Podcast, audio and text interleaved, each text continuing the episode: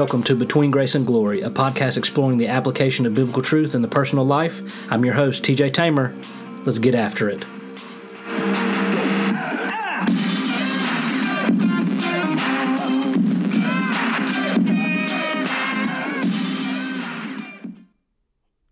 What's good, what's good, what's good?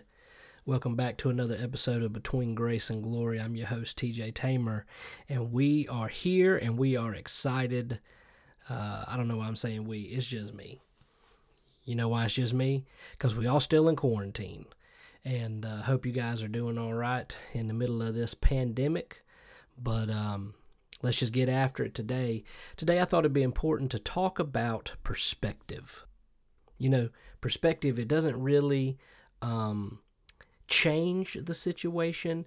What it does is it changes how you handle the situation. And I think it's important, given our current context, that we understand what it means to have a biblical perspective and how that actually applies to our lives. And so a couple of quick verses, just that the Bible does talk about perspective, right? So that we are called to set our minds on things above and not on things of earth. That's from Colossians chapter 3, up near the top, probably verse 2-ish or so. First Corinthians 10, right? 13, no temptation or situation has overcome you that is not common to man. God is faithful, and he will not let you be tempted beyond your ability, which we can unpack that a little bit, but the temptation, he also provides you a way out, even if that way is death, that you may be able to endure it, right? That we look, 2 Corinthians 4, that we look to things that are not seen, but those that are unseen, for the things that are seen are transient, but the things that are unseen are eternal. And so we know that in Proverbs it tells us, you know, that there's a way that seems right to man, but in his way, at the end of this way is death. Romans 8, that God is working all things together for our good. And, you know, it doesn't really talk about us, but for I know the plans I have for you, declares the Lord. At Philippians 4, and my God will supply every need of yours according to his riches. Brothers, I do not consider that I've made it on my own, right? But Paul said, what did he do? He said, forgetting what lies behind and straining forward to what lies ahead, I press on to the prize, right? And so we are called to be sober-minded, to watchful, right? That we are to be content, that we are to focus on the things of Christ. And 2 Corinthians 3:18 says that we are transformed from one degree of glory to the next by what? We're transformed from one degree of glory to the next by beholding Christ. And I think it's important that we see these things because Jesus was asked, what is the greatest commandment? And he answered, basically, that the greatest commandment is to love the Lord your God with all of your heart, soul, mind, and strength. And he said the second is like it, to love your neighbor as yourself. And so basically, you can boil all of Christianity down to living out the commands of God are found in two primary commands, which also, just coincidentally, make up all of the 10 commandments, is that we can break it down and we are called to love God and love people. That we are called to love God with all of our heart, soul, mind, and strength, and that we are called to love our neighbors as ourselves. And so we have a two-way love, a way in which we have a vertical love, which is our love for God, and we have a horizontal love, which is our love for others. So you might be asking, well, what does this have to do with perspective? Well, it has to do with perspective because if you have a wrong perspective, then you aren't seeing the thing correctly. You aren't seeing the situation correctly. Or if you're looking at something from a different perspective, you may see something that isn't there from another perspective. And so this can be good, but it doesn't necessarily always mean that it will be good. So, for example, we are in the middle of a quarantine. We are all sheltered in place. I'm in most of America. That we have the coronavirus, the COVID-19, whatever you want to call it. We have all of these things that are causing uncertainty and fear in our lives. We talked about it last. Don't waste our quarantine. Well, here's the thing. What we have to understand is that in our current situation, we have choices. And the choices, we don't really have the choice of going to eat at restaurants or to go bowling or to go to the gym or to go watch movies or to go to places where we congregate because that has all been shut down. So that's not the choice I'm talking about. What I'm talking about is that you and I have choices, and the choices that we have revolve around how we deal with our current situation, right? You know, this is this has been seen not just in the Bible and not just in our own lives, but in literature and other things. You know, in Lord of the Rings, Frodo says that he wishes the ring had not come to him and that he wasn't in this current situation. And Gandalf looks at him and says, so do most people when they find themselves in bad situations.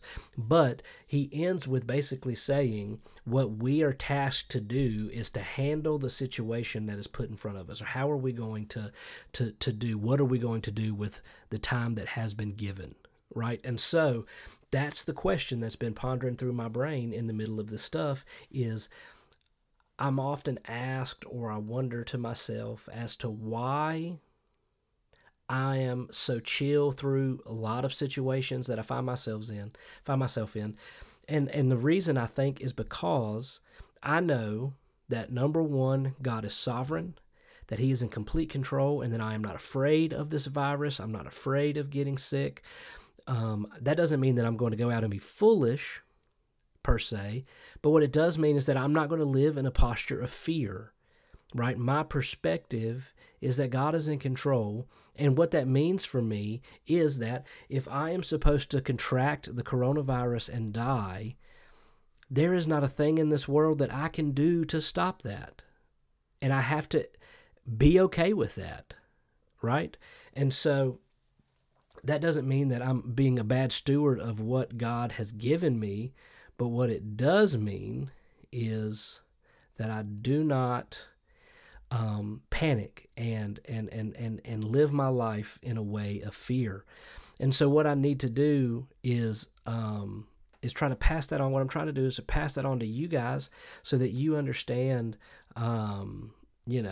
that whatever you're going through, it's only for a season.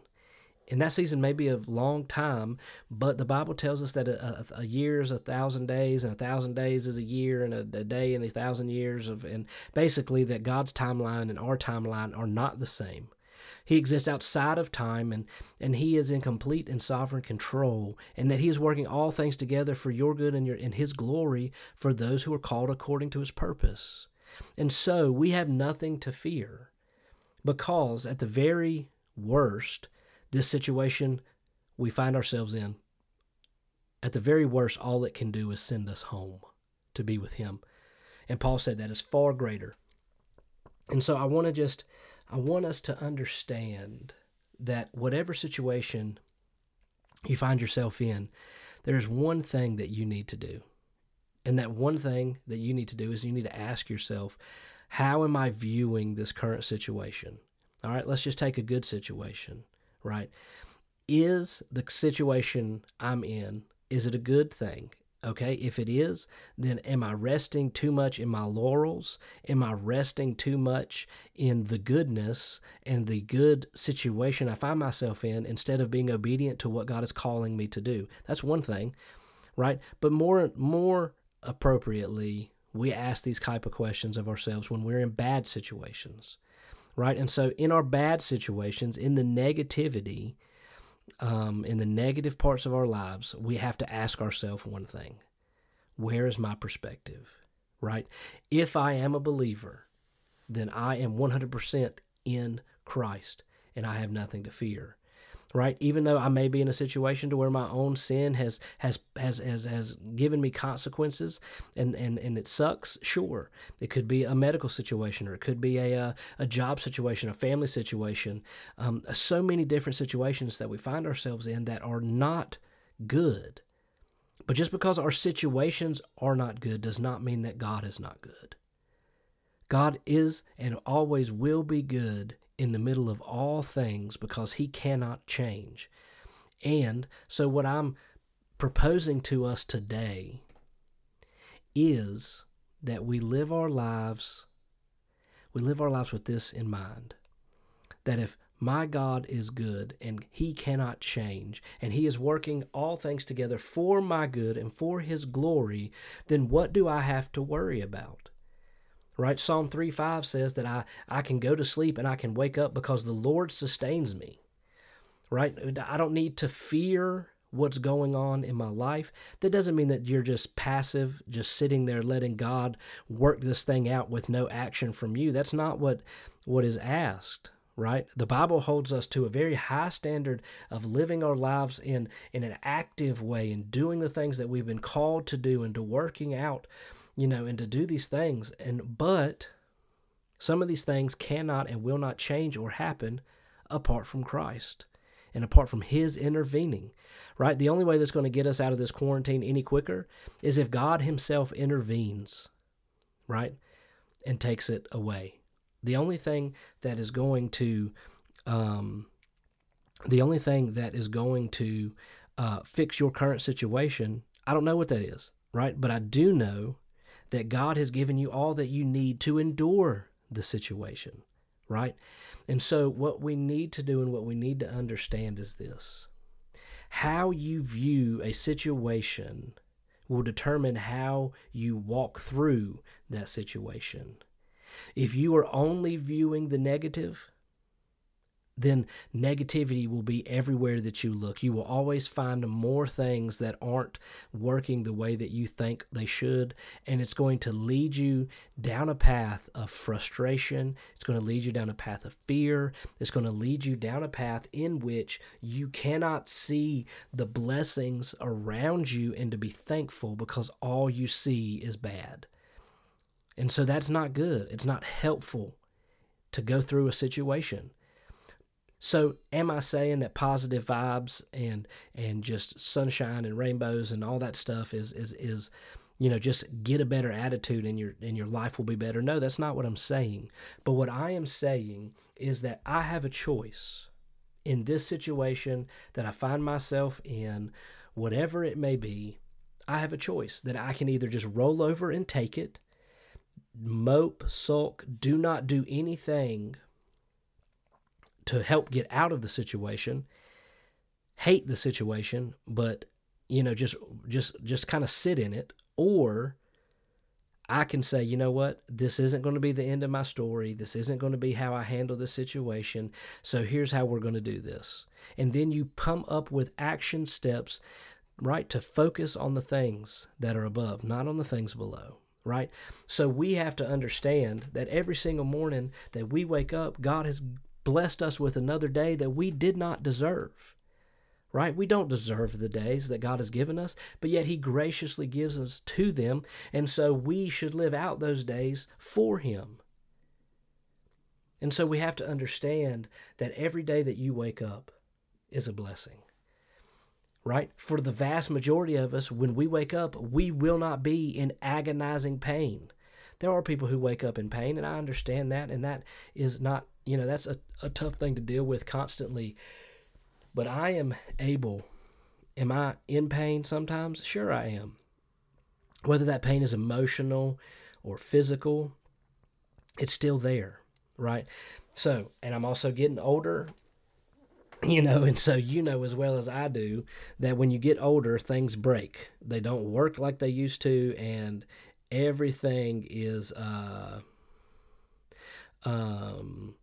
just, I don't even know how to say it. Everything is just, it hurts more, right? You get out of bed and your knees crack and pop. You know, you go to pick something up and you grunt, and you know, you don't come up as quickly as you went down, and you know, it's just it's a hard thing. You're more sore after working out or lifting weights, and you're, you know, all of these things that as you get older, they happen, right? And so, but, you know, here's the thing.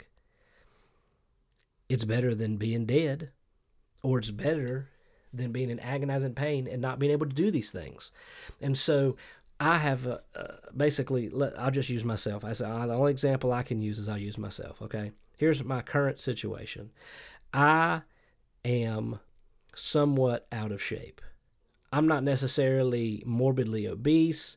I just am out of shape. I carry a lot of my weight in my stomach. And so if you were to look at my arms or my chest or my bottom half, you would not assume that I was a fatter man. But if you look at my stomach, I have a gut on me. That's where I carry my weight. Now, the thing is that what the doctor tells me is that this puts me at risk for heart disease because of the way that I carry my weight. And so I have choices. I can either look in the mirror and be disgusted at what I look at, and that is absolutely true and has happened. Or I can decide that if I'm finally done with looking the way that I look, that I'm going to do the things to fix it. And I'm going to do the right things to fix it. I'm going to eat better. I'm going to work out. I'm going to be more active. I'm going to take small steps that will eventually grow into larger leaps as I get further down the path to fitness, right? You're not going to be able to just go outside, right? I talked about in different podcasts and other things that I love riding my bike now, that later on today I will go ride, and I'll probably ride about 6 miles. That's where I'm at right now. I'm going to try to push it a little further as we get further into the better and nicer weather, but that's where I am, right? I should not go online and sign up for the bike part of a triathlon and ride 120 miles or whatever it is. Like, I can't physically do that. And so if I try that and fail, then there's always the possibility that then I will be frustrated with my progress. Well, of course you're going to be frustrated with your progress if you set the bar too high or too much down the path, right? You need to make goals that are attainable, right? And so it's not just for just life things, right? If you want a better fitness, to be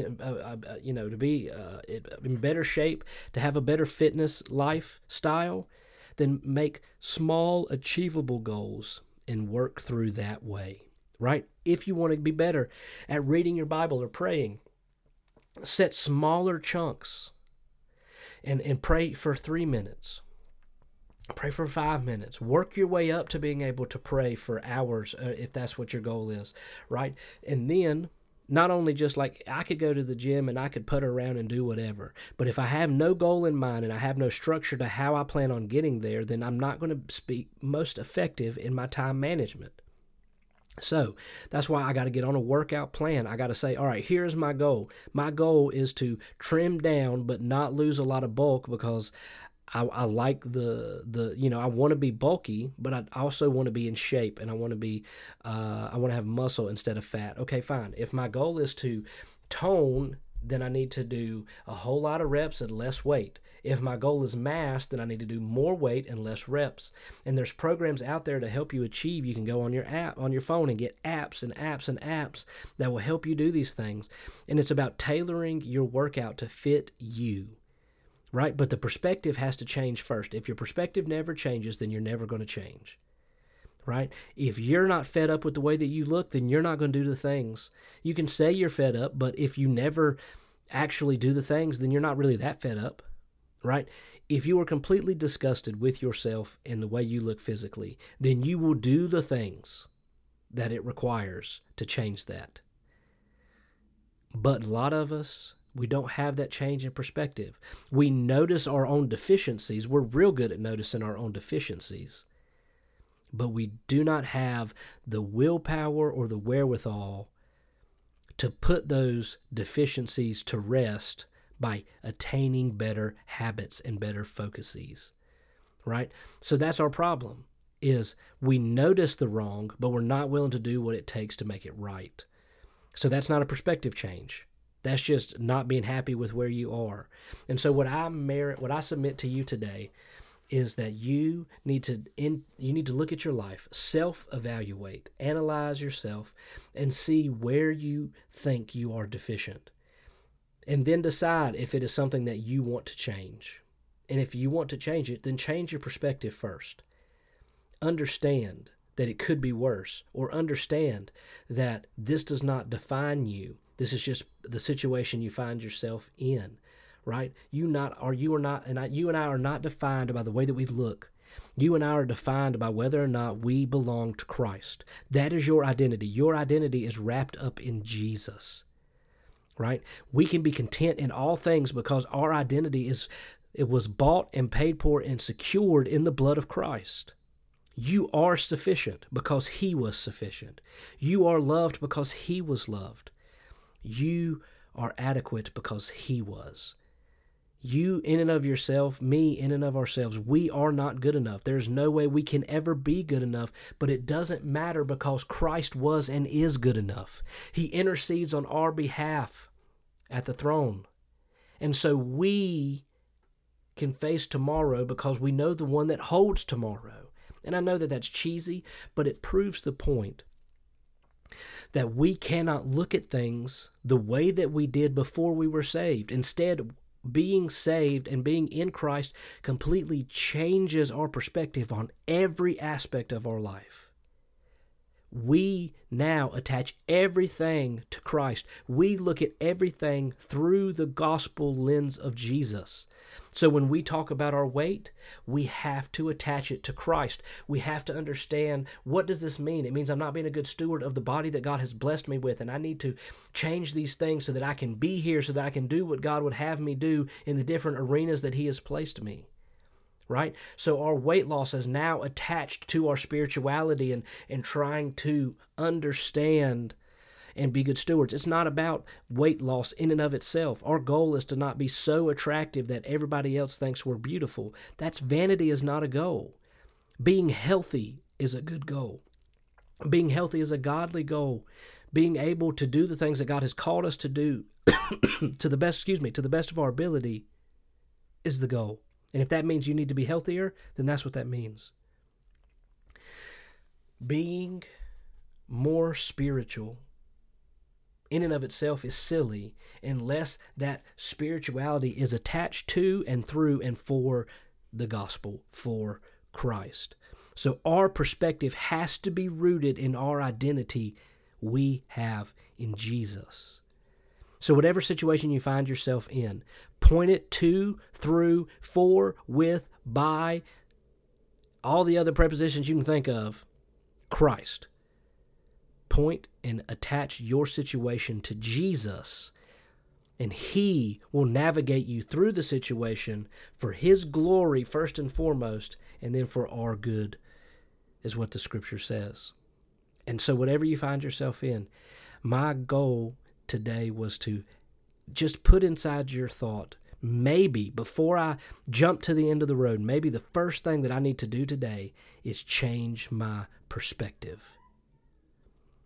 That's all I need to do. Maybe I need to be more thankful and less focused on the negative. Maybe I need to just take that first step to do something. Maybe I need to just open the Bible and read for just a moment. Maybe it's pray for a moment. Maybe it's listen to sermons or to study doctrine or whatever it is. Maybe it's learn how to cook to save money. Maybe it's be a better husband or a father, a better wife or a mother. Maybe it is to do all these different things that you have your mind set on. Maybe the first thing you need to do, is how can I change my perspective and attach this to the gospel of Jesus Christ? Ultimately, living my life soli Deo Gloria, for the glory of God alone. How can I put my current situation and my current circumstances and where I am in life, how can I attach it to the gospel for God's glory, but for my good? Just start with that today. Let me hear from you. Facebook, all the things. Let me know if you, if you see that maybe a perspective change is the first step that you can make. Let's do that together as we try to live out our lives for the glory of God alone. We out.